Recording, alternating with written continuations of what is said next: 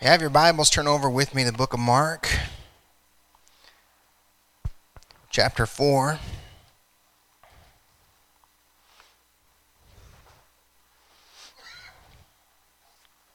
Two great messages already.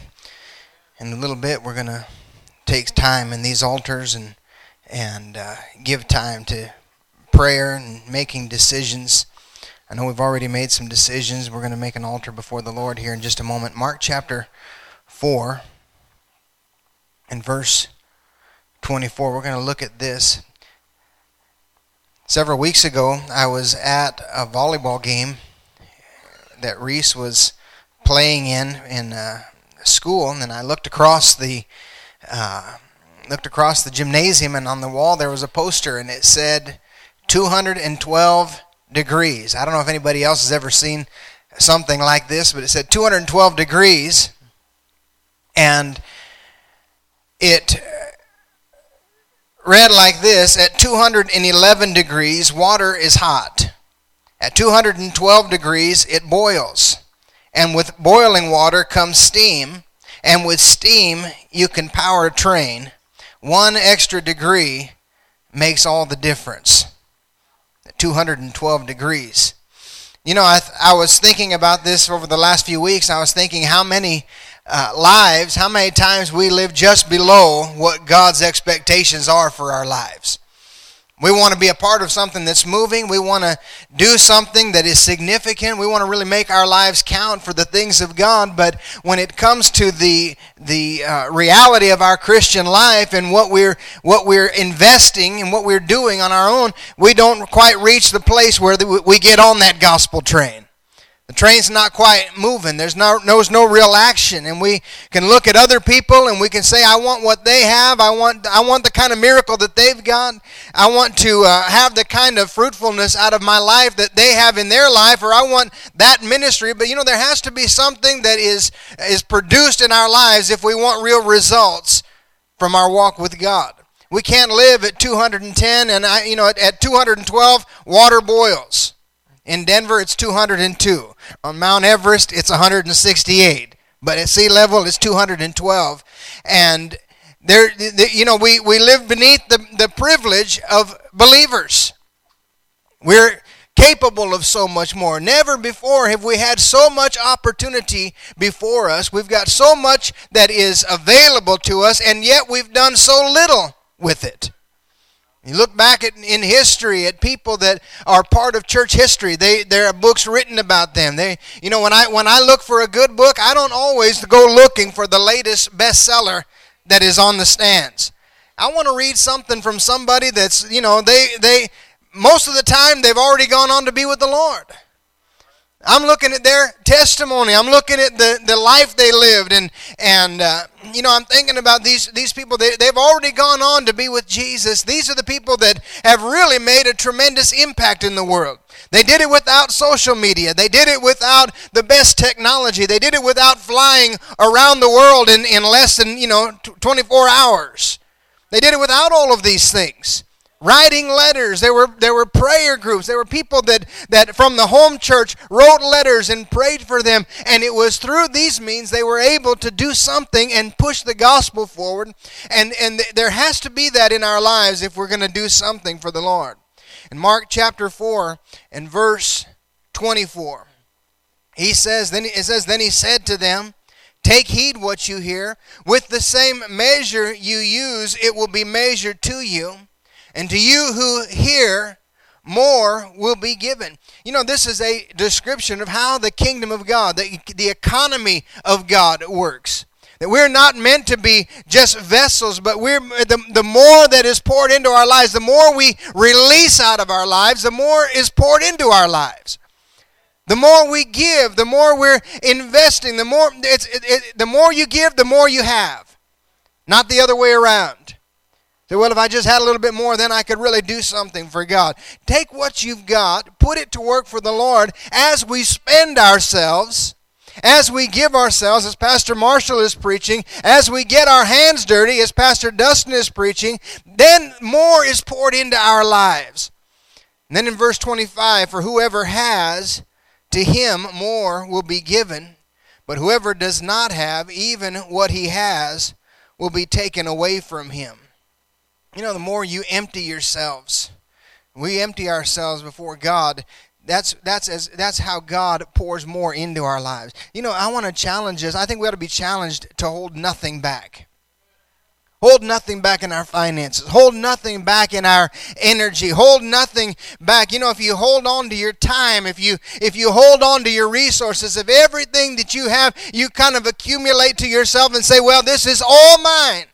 It's my time. It's my resources. It's it's it's my my family. It, it's it's my life you miss we're, we're in danger of missing the, the best that god has for our lives we're in danger of missing those opportunities that are presented to us for doing something for god john said i must decrease and he must increase i must decrease and he must increase we're to, we're to, we're to hold nothing back in our relationship with him and what this is the expectation of God for our lives. If you look over at Psalm 24, if you turn with me over to Psalm 24, David is writing this as a result of bringing the Ark of the Covenant back into Jerusalem and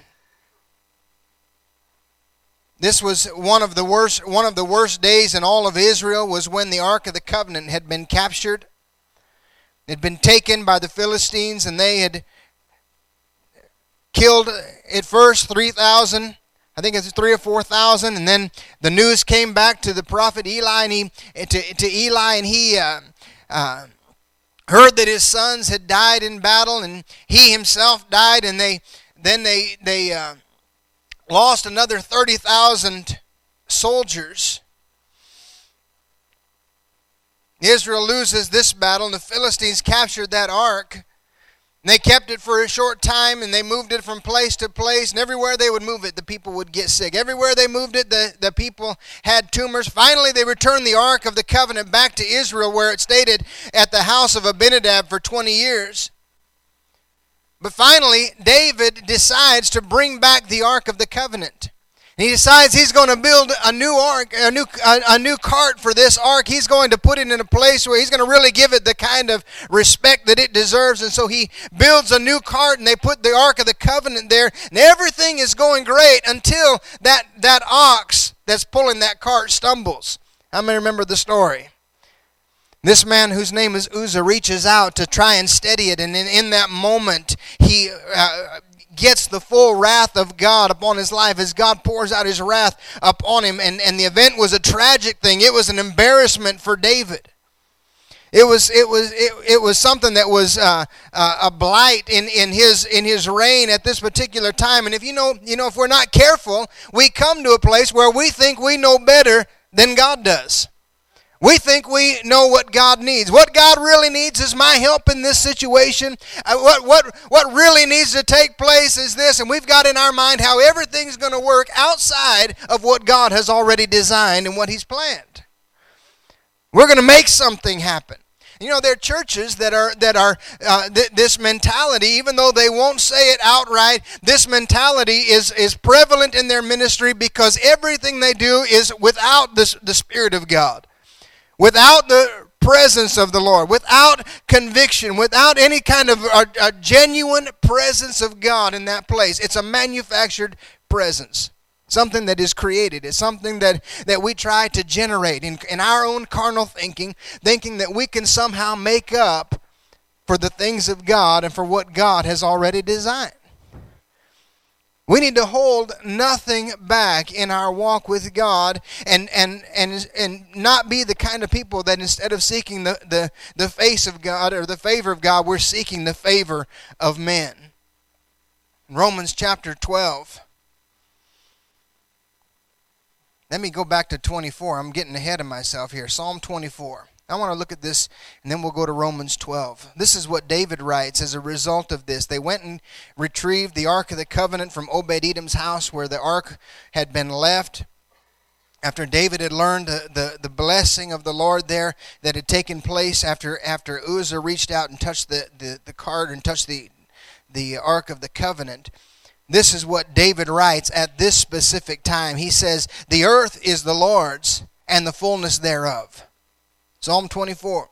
The world and they that dwell therein, for he hath founded it upon the seas and established it upon the floods. Who shall ascend into the hill of the Lord? Or who shall stand in his holy place? He that has clean hands and a pure heart. This is what God is expecting out of us today.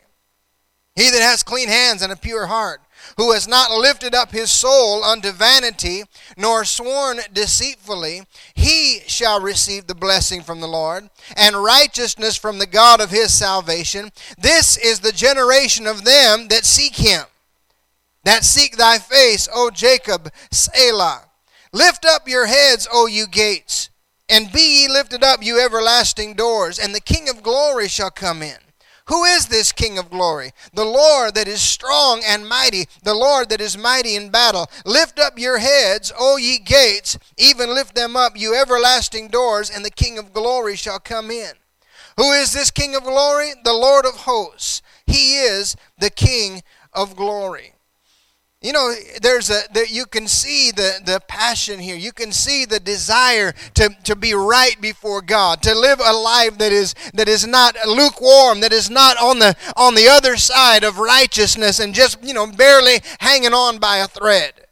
It's a life that is that to be lived in before God to the fullest. Romans 12, 11 says, Never be lacking in zeal, but keep your spiritual fervor serving the Lord.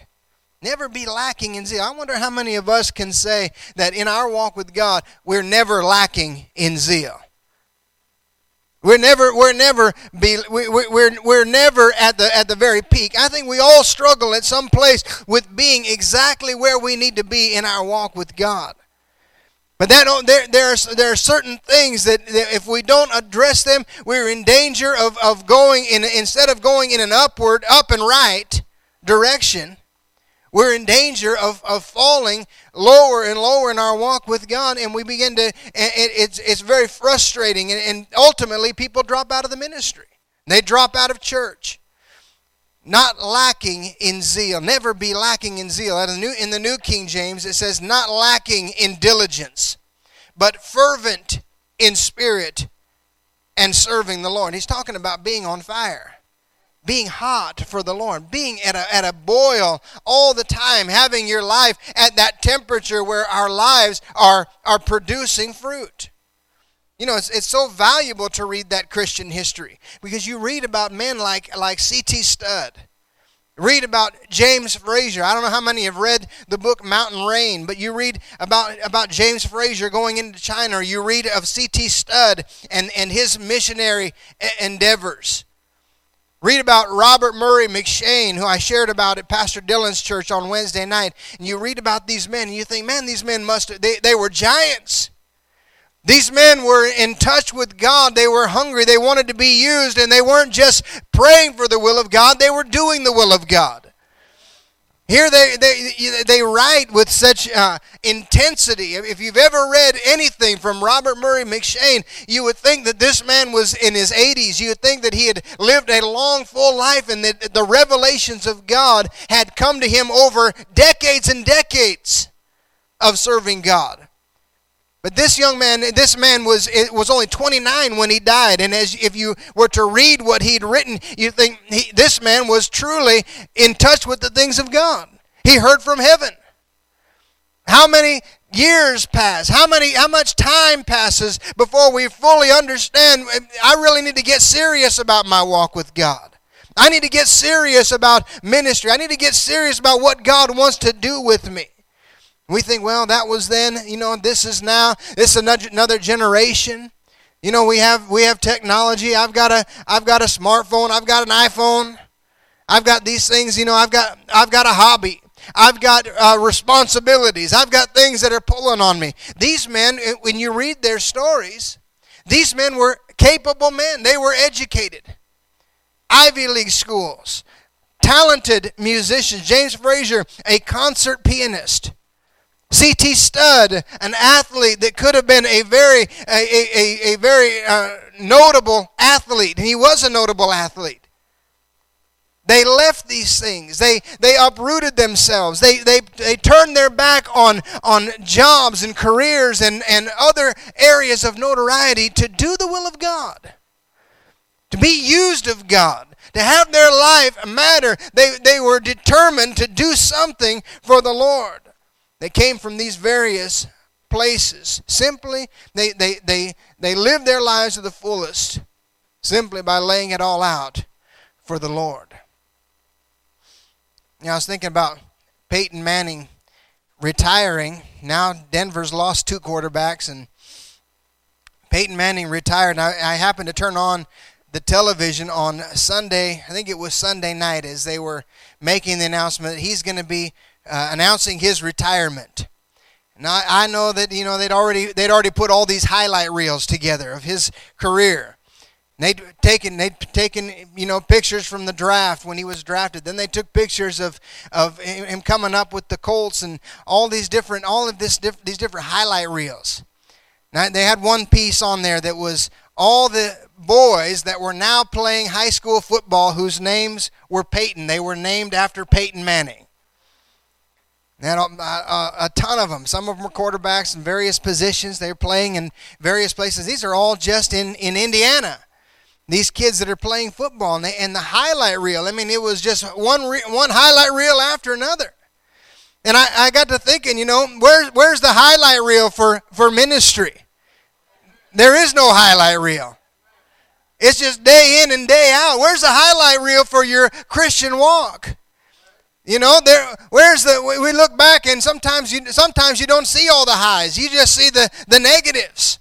Sometimes we look at what we've produced and we wonder where is the where's the results for our investment. But I can promise you, God is indeed keeping a highlight reel of our lives. He's got it together. He's looking at our successes. He's looking at our lives. He's keeping track of all of the things that we're that we're involved in. He's keeping these things, and there's nothing half-hearted about about the the the words that Paul uses. Never be lacking in zeal, but keep your spiritual fervor in serving the Lord.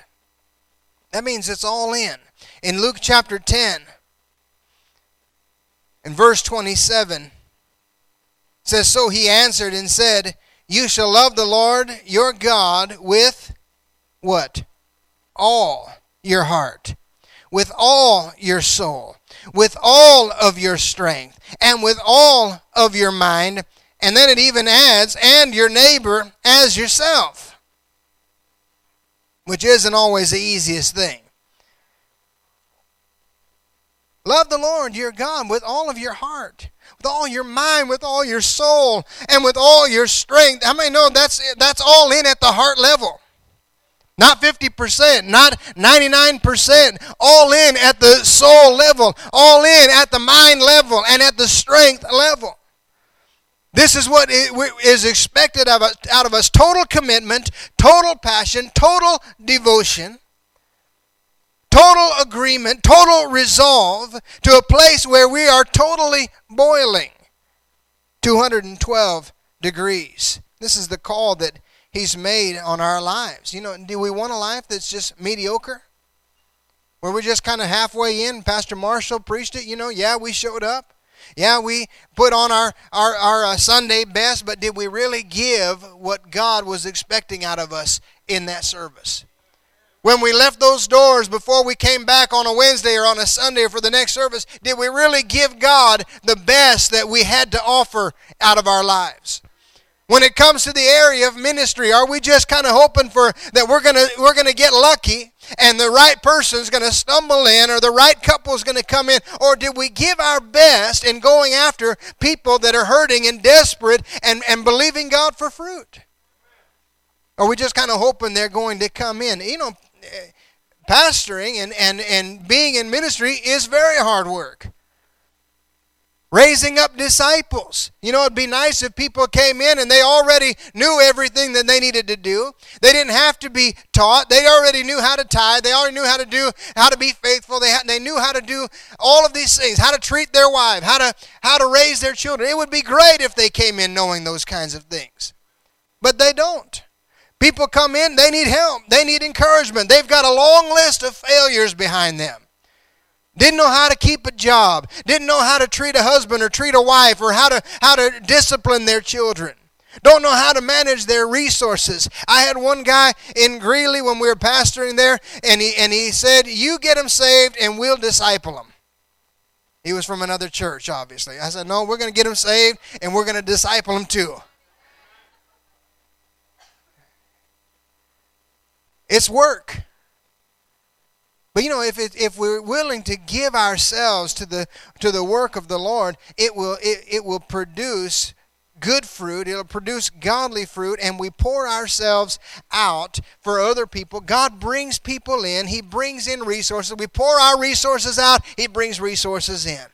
We give our best in the ministry, He gives His best in our lives. That's the way it works. That's the kingdom of, that's the economy of God. I don't want a life that's mediocre. You know, uh, you know, uh, where your prayer life, you know, is sporadic at best.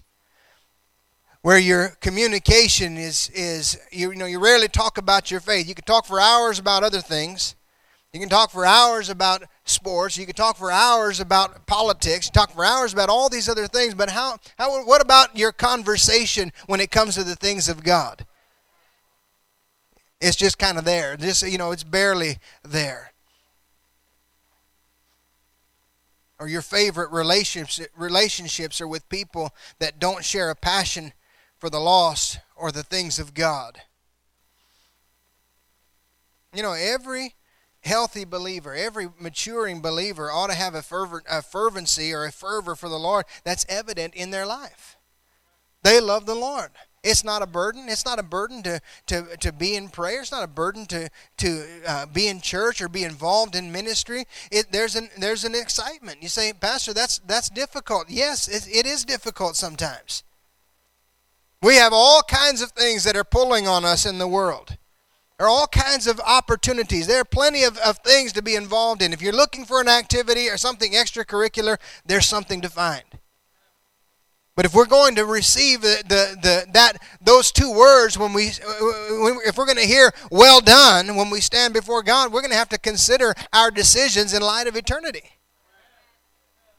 We're going to have to think that one of these days we're going to stand before God and give an account. Why do we do it? I believe that was one of the I, I, believe it was one of the chapters in this book that, that we've been talking about and pastor's been talking about why some churches are blessed. Why do we do what we do? Because we understand we're going to give an account for our lives and we're going to stand before God for the decisions that we've made and for the lives that we've lived. I mean, just imagine for a moment if you were to take your emotions, your specific emotions. I know some people think, well, so and so's emotional and uh, they they've got ups and downs. But if you were to take your own emotions and your uh, over your life and put it on a graph, so you could see the real ups and downs of your emotions and your spiritual walk, how many know that would it would look like a mess?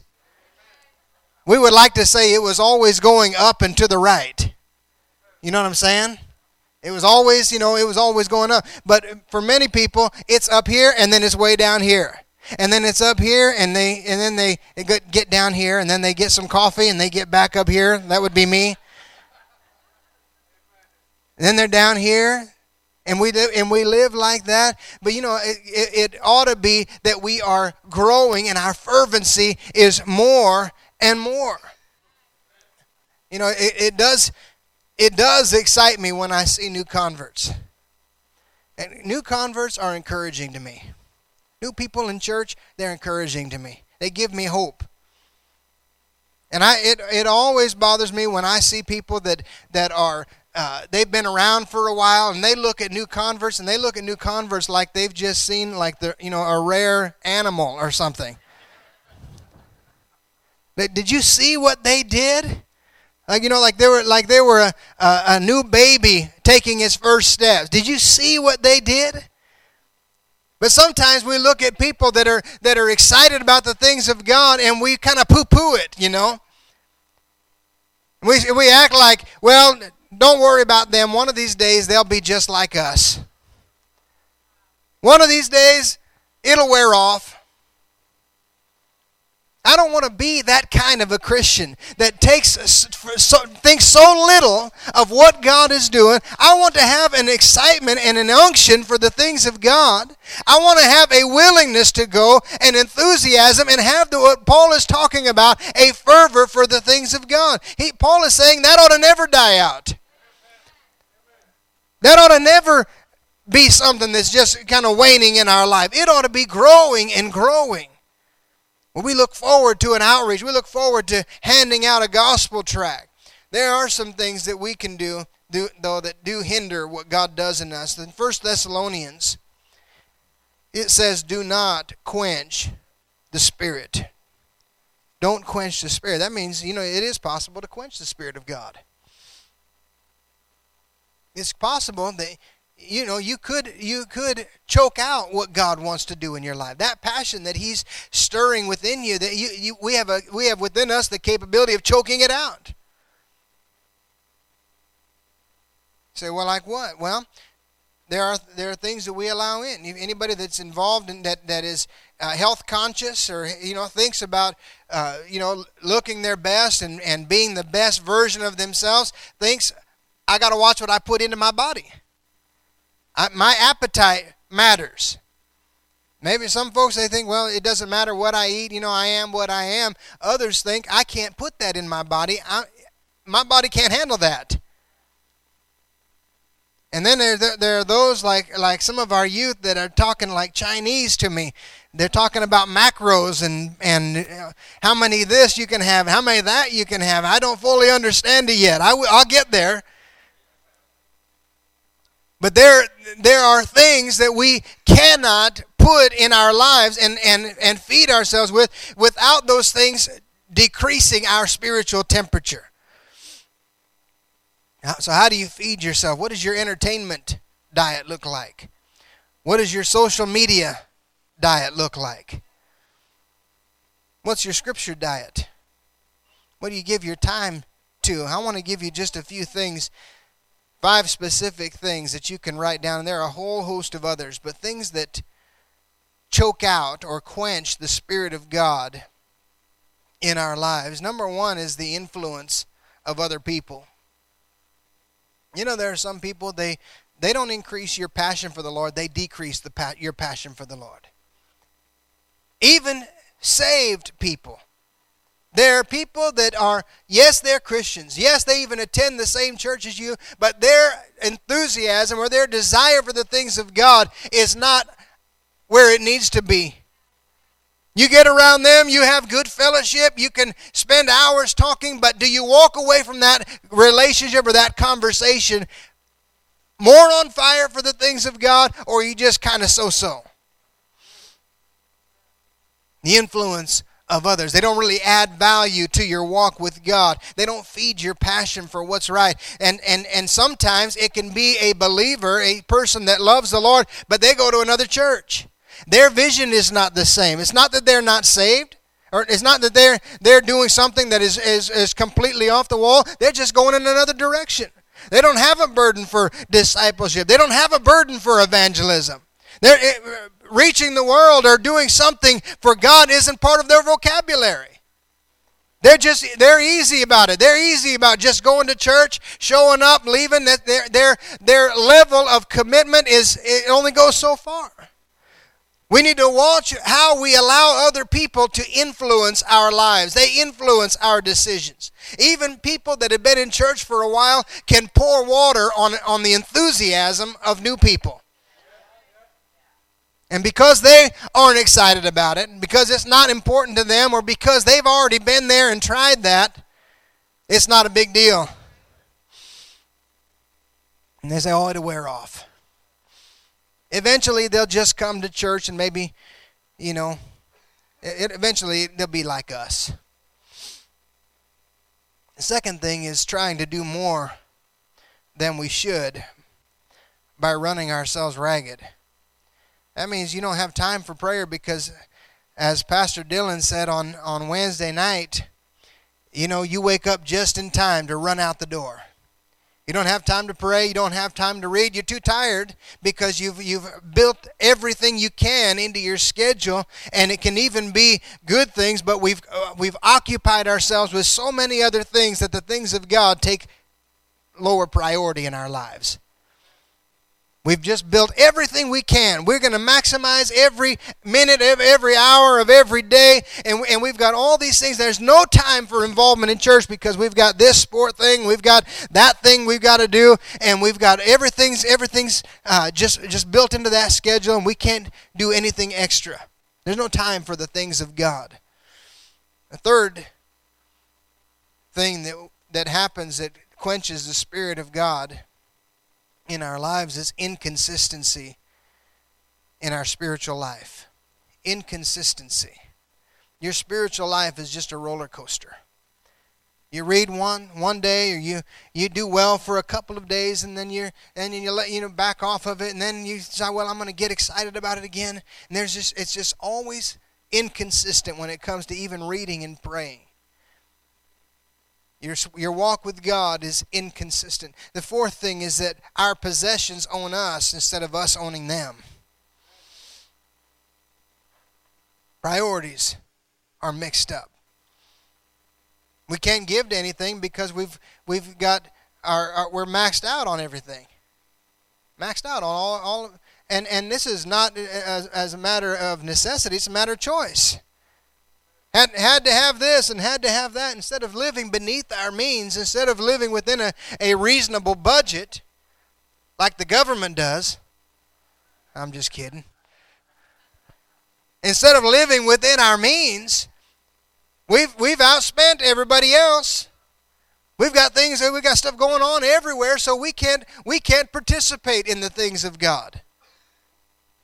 You know, it is, that, it is not the will of God that you be buried in debt and under the thumb of those credit cards and have, have this kind of pressure in your life on, on a regular basis, on a constant basis. You'd be better off to downsize and do without some things and be able to be used of God instead of letting the devil run you ragged for those credit cards and for all those bills. This is just a side note. We ought to be able to respond whenever there's an opportunity given. We ought to be able to meet somebody's needs. Somebody, somebody has a need. Somebody needs uh, uh, some help. We can give them twenty dollars, and and it's a blessing to us, and it's a blessing to them. We can give them a Pentecostal handshake because we're not strapped by everything else that, that's pulling on us, that, and, and we've given ourselves everywhere else except where, we, where God wants to use us. The fifth thing is that we leave God out of the equation of our lives. Carnal thinking. We, every decision we make is just purely out of our own mind. We just what what do we think? You know, we we don't seek the will of God. Don't seek counsel from anyone else. We're just carnal by nature. That quenches the spirit of God. God wants to move in us. He wants to lead us. He wants to give us wisdom in decisions, helping us make right decisions, directing our, our footsteps. It's not accidental when you read the testimony of people that, that uh, have gone on before us and that have made these great inroads into other countries. It's not by accident they end up in these places. If you read some of these stories, and I want to just challenge you, we ought to, every one of us, be readers. Every single one of us ought to, you ought to ask your pastor, is there a good book that I can read? I want to, I want to be a reader. Feed yourself. But it was, no, it was by no accident that these great men and women who made these, these uh, uh, advances for the kingdom of God in, in various places, how they ended up there. The Spirit of God led them. They were living a life that was obedient to the Holy Spirit. They're, they're, read, read some of the journals of Jim Elliot as he, as he gave himself and his wife, and they went down to minister to the Auca Indians, and you read some of his journals and some of her journals. And so there are habits that we can put in place that will intensify our walk with God. In 2 Timothy verse 1 chapter 1 and verse 6 it says therefore i remind you paul says i remind you stir up the gift of god which is in you Stir up the gift of God. Another translation says, For this reason I remind you to fan into flame. That's his encouragement to us. Stir it up. We've done that. We're here. We're, we've made efforts to be in this rally and we've driven and we've taken time away from work. I believe we want to stir up what God wants to do in our lives. It's a word of encouragement. Get the Word of God. There are three things that you can do. Number one, get the Word of God in your life. Say, well, I haven't had a passion for souls. We ought to get start by reading the Word of God. Get in the Gospel of John and begin to read what Jesus did for, for humanity and what He wants to do with your life. Begin to devour the Word of God. Begin to feed yourself with the Word of God. And feel it, whether, whether you feel like it or not, let Him speak to you. It will not return void, it will not come up empty. Get the Word of God in you. The second thing is maybe know, maybe we ought to take some time to fast. I know some folks they don't want they don't want to fast, and, and if if pastor calls it, that's the only time they're going to fast. Pastor had to make us. But you know, you can fast. You can fast food. You can take a meal. You could take a day. You could fast three days. For some, it wouldn't be a bad idea to turn off social media and fast, that would be a serious fast. That'd be worse than food. Some people would rather go without food than to go without their phone. Hello.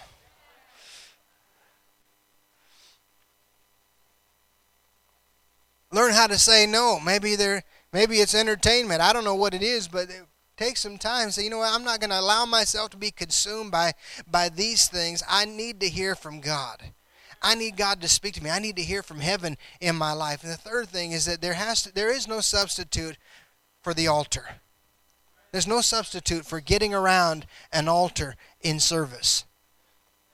I encourage it. We encourage it in our church. We've done it in every place we've pastored. We've learned there's a there's a special presence of the Lord. There's a there are things that are broken in an altar. They're not broken in any other way. There's something that happens in an altar, it doesn't happen anywhere else. There, there's, there's less counseling. When we open up our altars and we encourage time in the altars, if you want to do less counseling, make more time for people to be with God, to be in the presence of the Lord. That's where their answer is. That's where our, our only hope is there. Thank God for a word from man, but I need a word from God. And so do you. We need to be in a, be in a place where we're, we, we love to spend time in His presence. We love to be in that altar. We love to hear from Him. We love to, to, to be in the presence of God. There's no substitute for that. I want to close with this quote. It was Jim Elliot who wrote this back in the 50s. He said, Father, make me a crisis man. I don't know very many pastors that want to pray that kind of a prayer. But he says, Father, make me a crisis man. Bring those I contact to decision. Let me not be a milepost on a single road, but make me a fork that men must turn one way or another on facing Christ in me. Isn't that powerful? You don't want to be just a milestone along someone's life, on the road of their life, and you, they just pass you and you come and go. Let your life and the decisions that you've made in life be a fork in the road that when they see Jesus Christ in your life, they either go left or they go right. They make a decision. I'm going to either I'm to either serve the Lord or I'm not going to serve the Lord. Let it be that kind of a life. And only the only way that happens is we get back to the boiling point, where our lives are on fire for God. We increase our passion for the Lord like never before. That happens in prayer. It happens in reading the Word. It happens in the altars where God does something supernatural in our lives. Let, let Him define you. Don't let the world define you. Don't be defined by what your, what your uh, uh, image is on, on Instagram or on Twitter. Let Him define you. Let him define you. Let him let him put his mark on you in an altar somewhere and let the rest of the world do what they're going to do. Make a decision. I'm going to do something for God. Can you say amen?